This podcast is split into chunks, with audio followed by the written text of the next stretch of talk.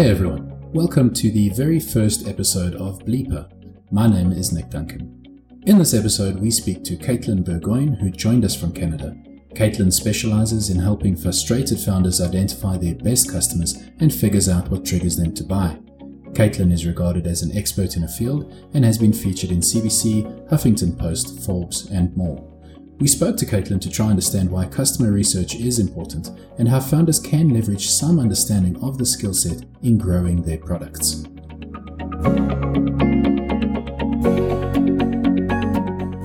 You're listening to the Bleeper Podcast. Bleeper, a customer communication tool specifically designed for small business.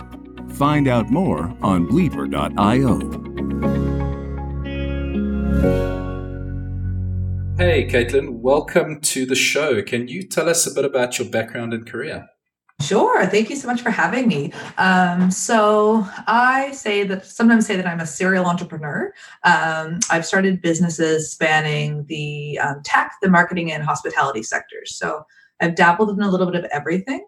Um, sold my first company in 2015 um, got the bright idea that I at that time I had a um, a marketing agency, a branding agency, and I thought, hey, I want to stop exchanging my time for money. So I think I'm going to start something more scalable. Maybe I should do a tech startup. and kind of uh, was naive enough to think that that would be easier, which as anybody who's coming from the startup world knows that it's not.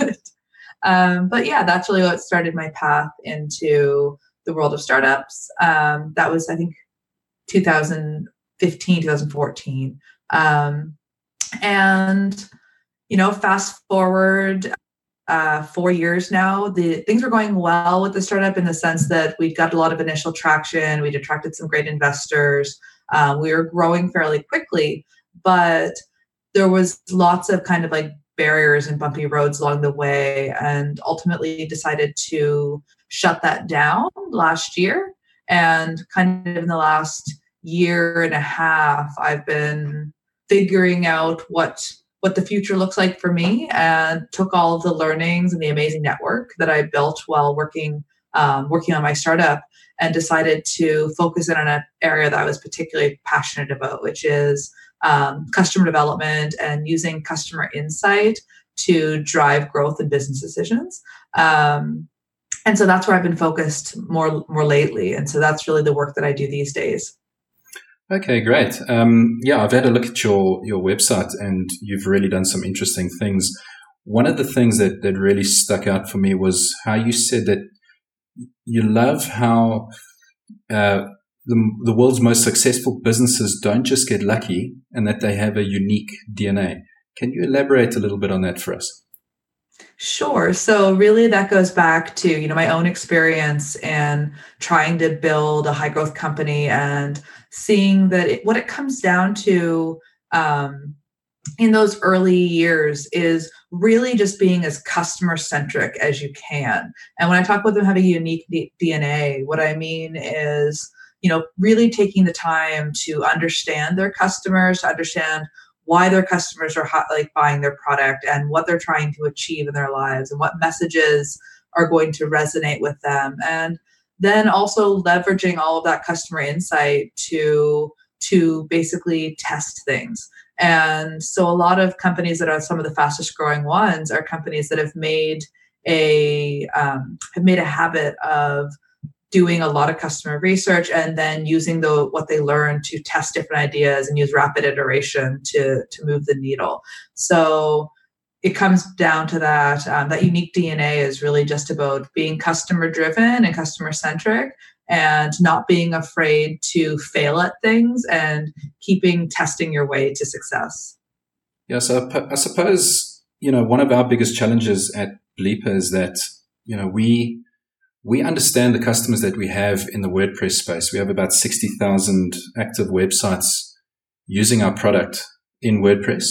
Um, and we're trying to break away from, from WordPress now and, and go, you know, straight out SaaS, you know, try target every type of site out there.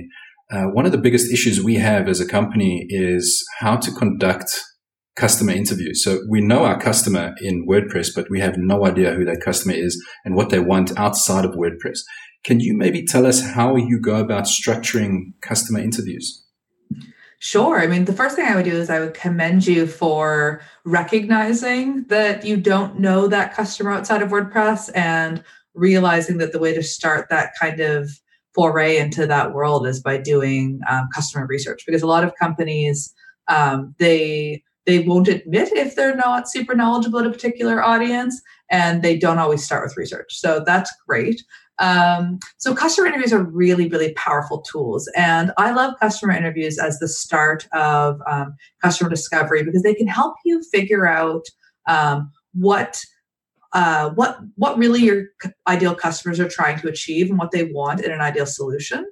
And then you can leverage what you learn from those customer interviews and basically develop some assumptions and then test those through surveys where you get a bit more feedback and you're able to have more um, more critical mass come, coming in and answers. But a lot of people you know they just do a survey they send it out to friends and family or people in their kind of peer network. They don't actually take the time to speak directly with customers or if they do they don't leverage those interviews and do them right. So um, congrats to you guys for doing that.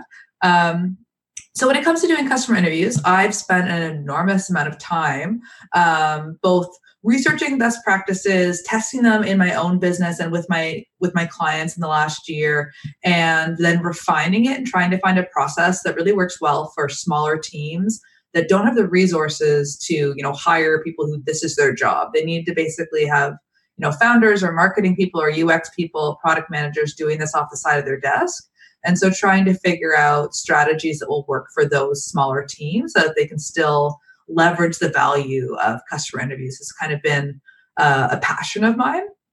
So I would say that the um, what really has inspired my work as of late is a um, uh, a customer research framework called Jobs to Be Done.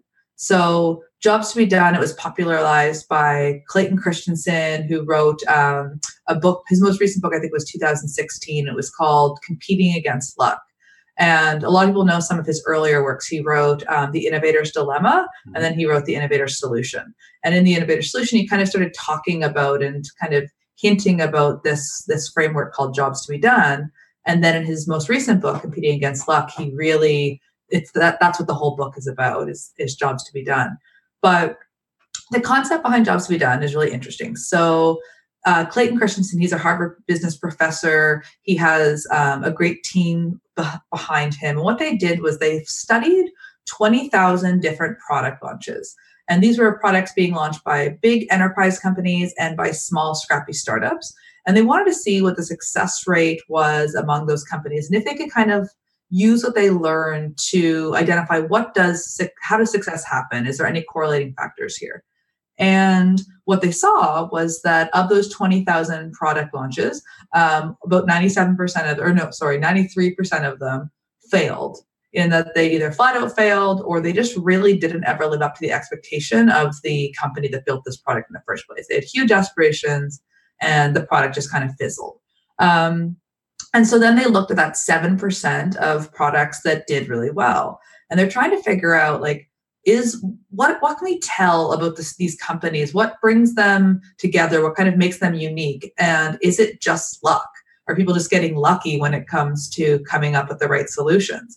And what they ended up seeing was that the correlating factor was that all of those companies had a product that helped somebody get a job done better so this is kind of the concept of jobs to be done and what they say is that we don't buy products and services. We hire them to do jobs for us. And when you understand what jobs your customers are hiring your product to do, you can make sure that they keep hiring you to do it and that you do that job better than any of your competitors.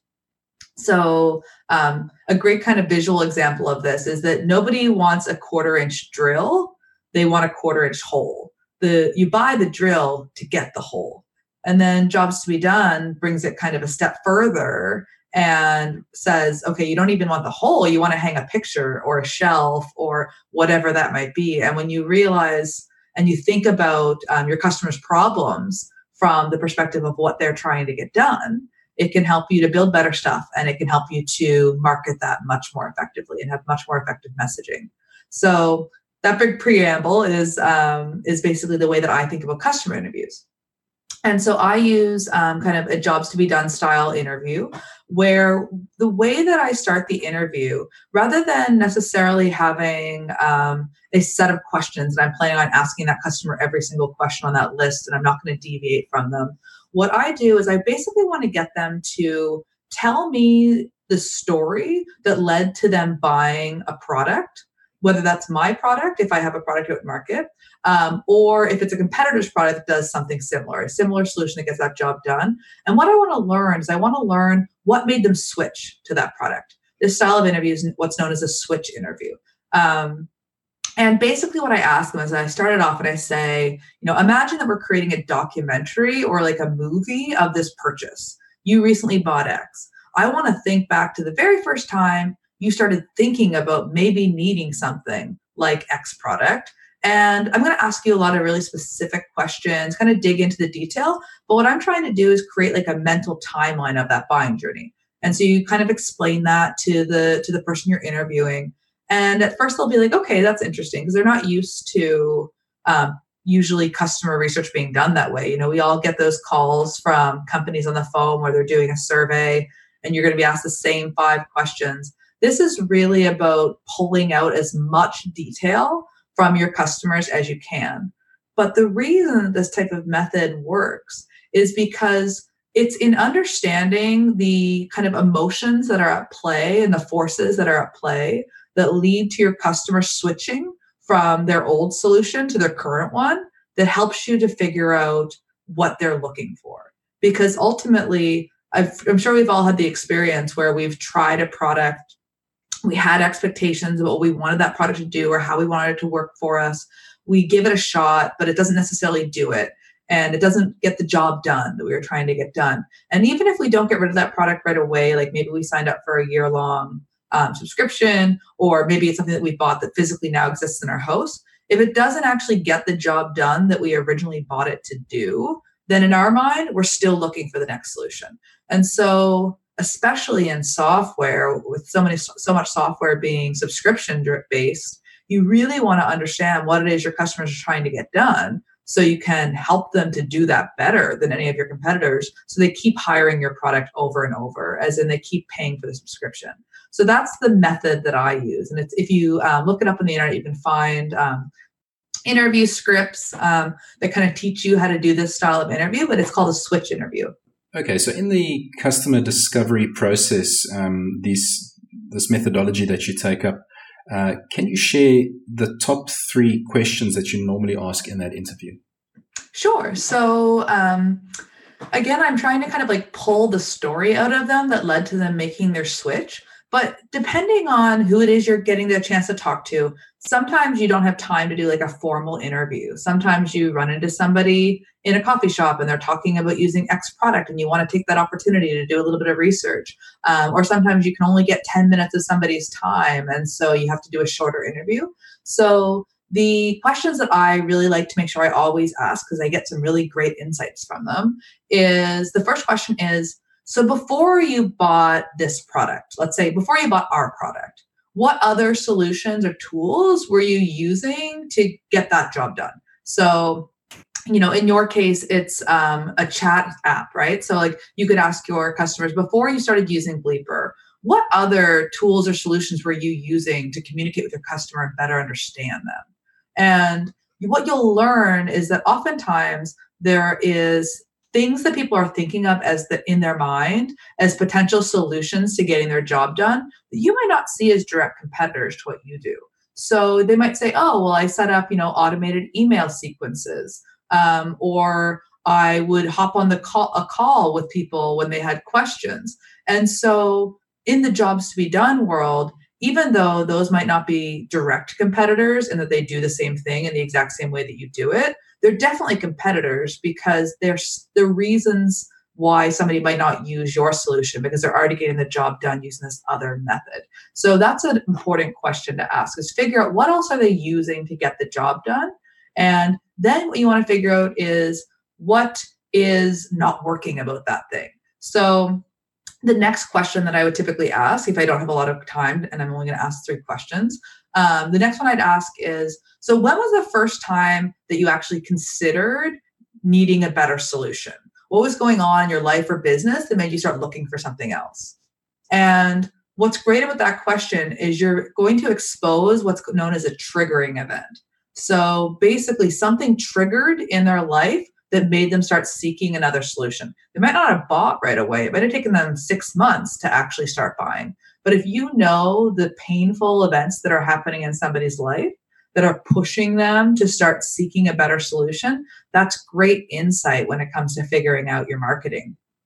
And then the last question that I'd always ask, if I can, if I just have time for three, would be now that you're using our product, how can we improve it? You know, be honest. Because it's in understanding what you're not helping that customer do that can help you to figure out what to do next with your product.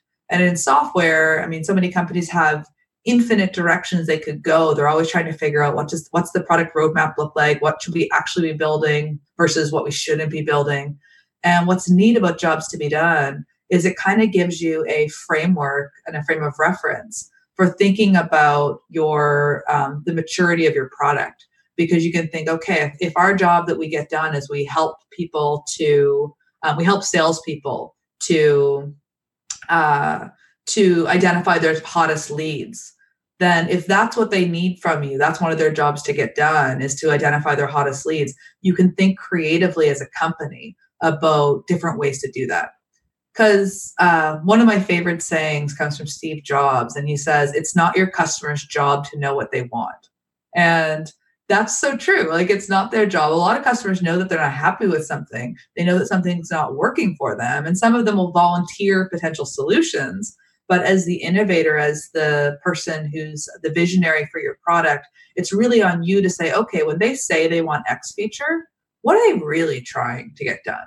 Why do they think that's the solution? Because oftentimes the customer will make recommendations that aren't great, but what's really interesting and what you should be listening for and paying attention to is why they're asking for those things. Because that means that there's a part of what you do, you're not able to get the job done for them the way that they're that they need it and that's an opportunity for innovation for your team does that make sense makes a lot of sense and the the customers that you're interviewing outside of the coffee shop so let's say you've you've actually scheduled an interview with a, a customer how far would you go in getting background information on that current candidate before you actually interview them well, the most important thing in if you're going if you're planning to use the switch interview method um, is that that person is using something else to get that job done. So it, whether it's either they're your current customer, so they're using your product, which you want to know that, um, or they you know that they're using a different type of solution. So you don't want to talk to people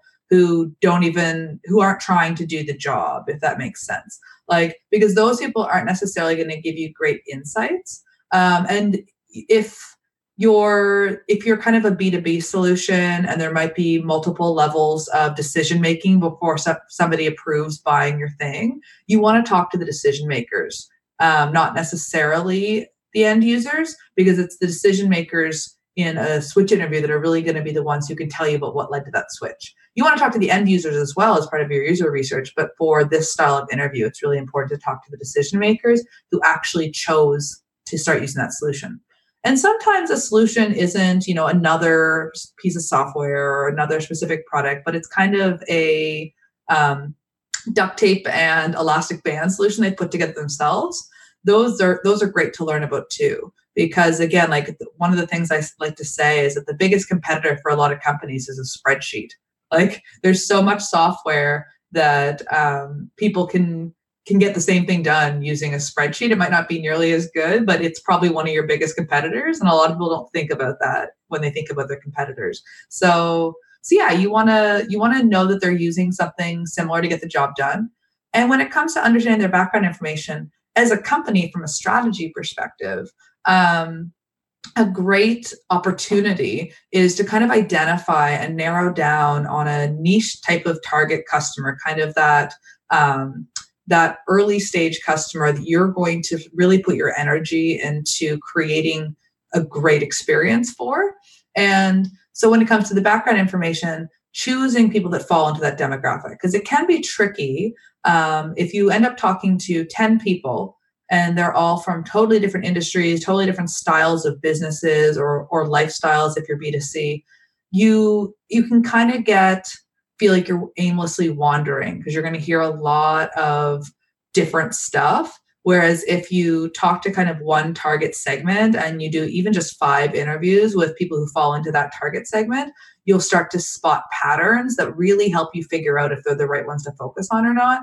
And if they are great, keep talking to them, um, get as much information from them as you can. And if you're not feeling a connection, they don't really have a problem that your product solves, they're not dissatisfied with their current solutions, then try talking to a different customer segment and start the process all over again. Okay. And I suppose, you know, one of the, the biggest difficulties in being a founder is that you kind of need to dabble in a lot of things and, and customer discovery is, is quite frankly one of those things that, you know, you have to, you have to get involved in. But at what point do you think a founder should take a step back from doing this role himself or herself and bring in a professional such as yourself?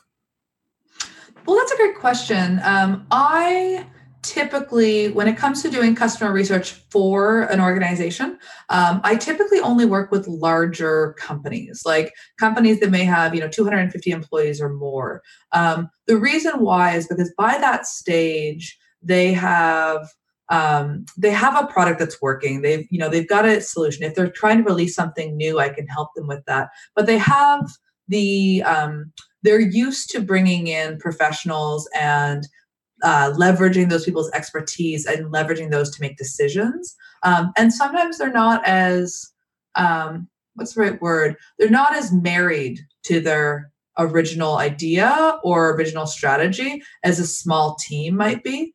When when it's a small team, especially if you're founding something new and you're just starting out and you're trying to figure out if you should build this thing or not, if you should start this business or not, I don't recommend um, outsourcing customer discovery. I think that it's like outsourcing dating your potential future partner.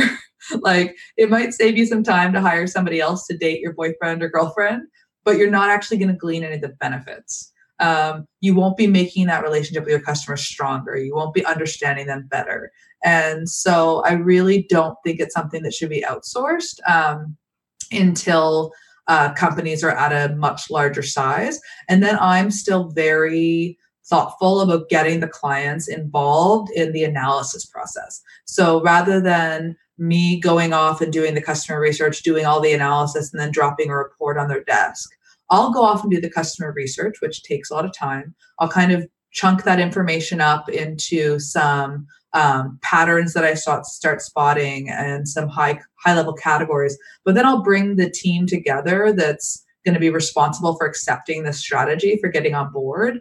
And i'll play audio from my interviews for them of kind of like key things that i heard. And together we'll start analyzing some of that feedback and coming up with okay what does that mean? Because i can there's things that the internal team is going to hear or pick up on that I, as an outsider, won't.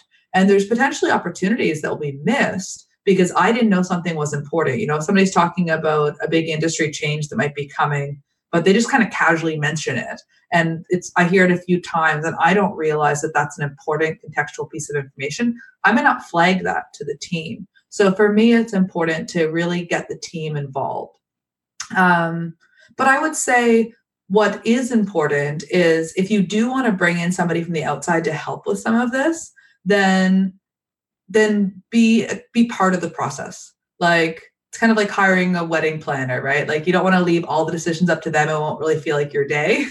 Um, but be part of the process. Let them deal with the logistics. Let them deal with finding the right people. Let them lead some of the interviews so your team can learn how to do it but ultimately, this is one of those skills that every team will eventually need to have in house anyway. It's like, you know, as your team grows, you need more specialized skill sets in your team. So having your early team members be part of this this process is really smart. It makes a lot of sense.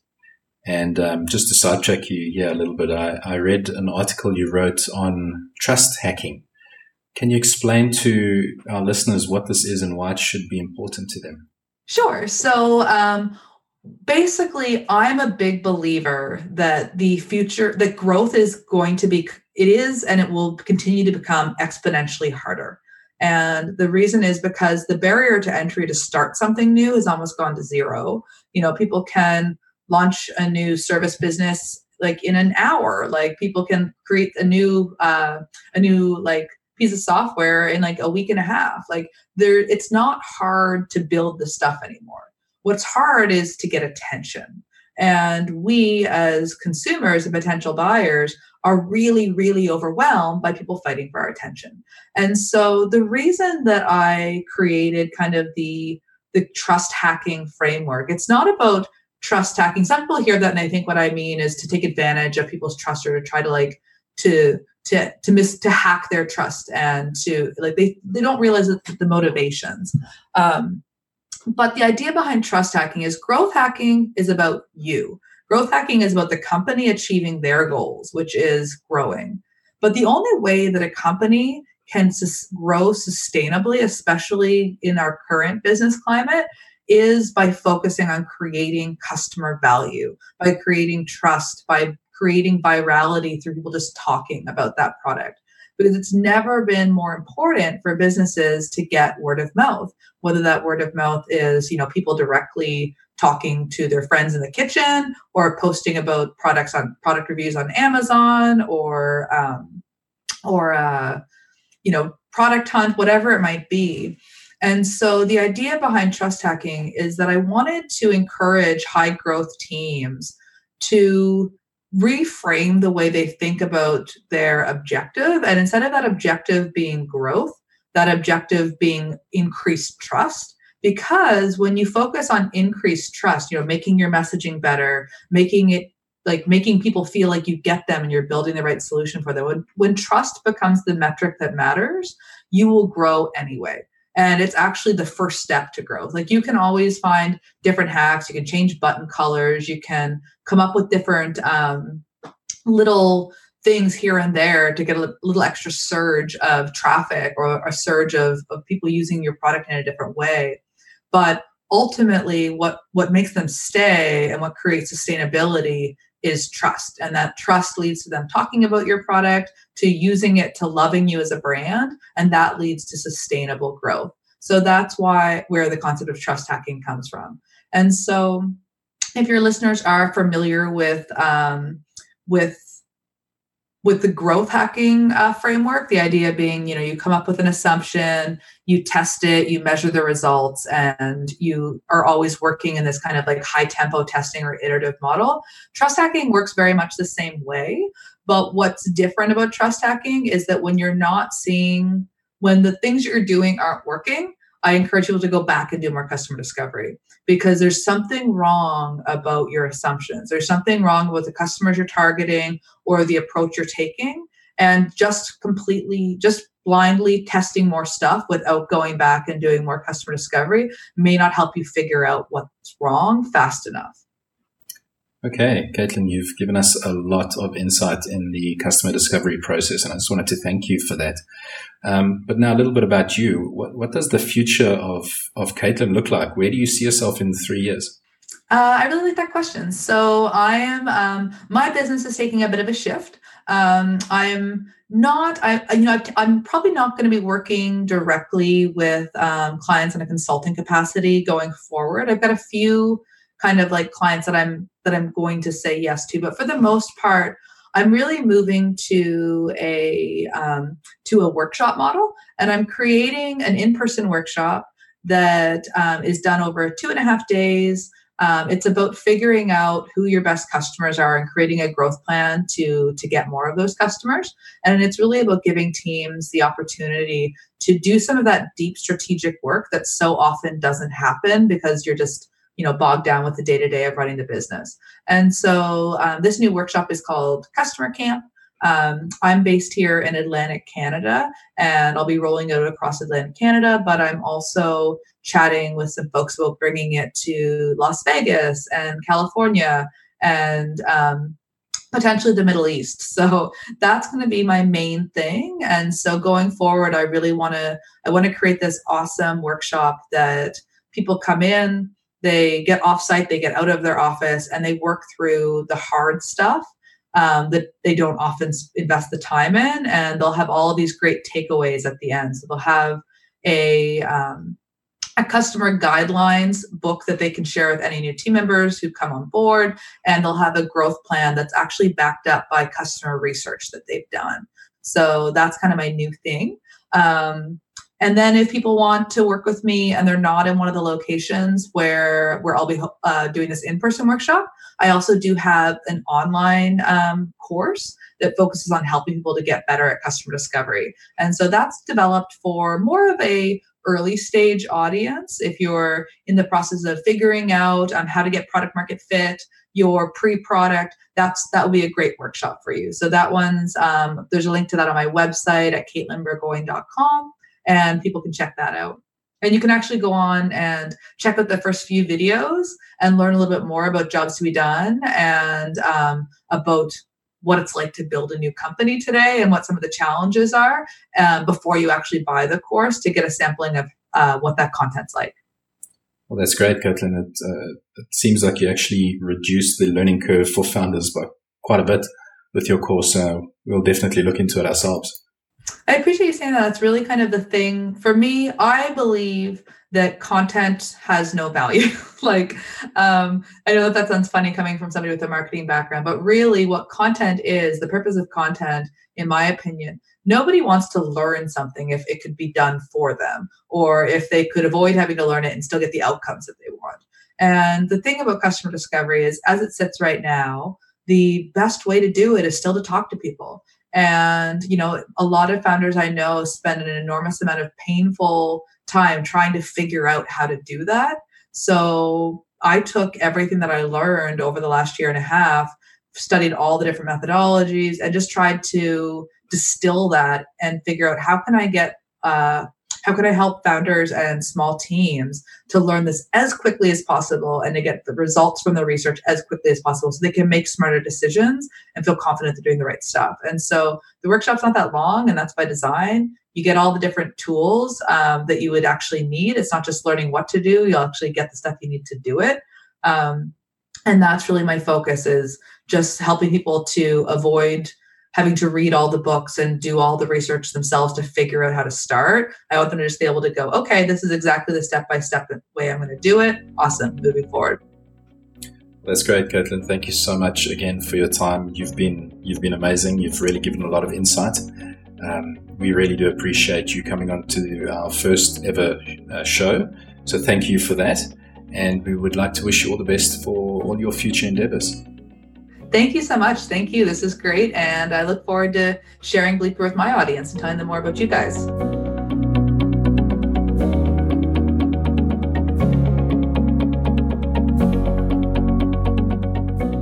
You've been listening to the Bleeper Podcast. Subscribe to our show in your favorite podcast software. For more information, please visit bleeper.io.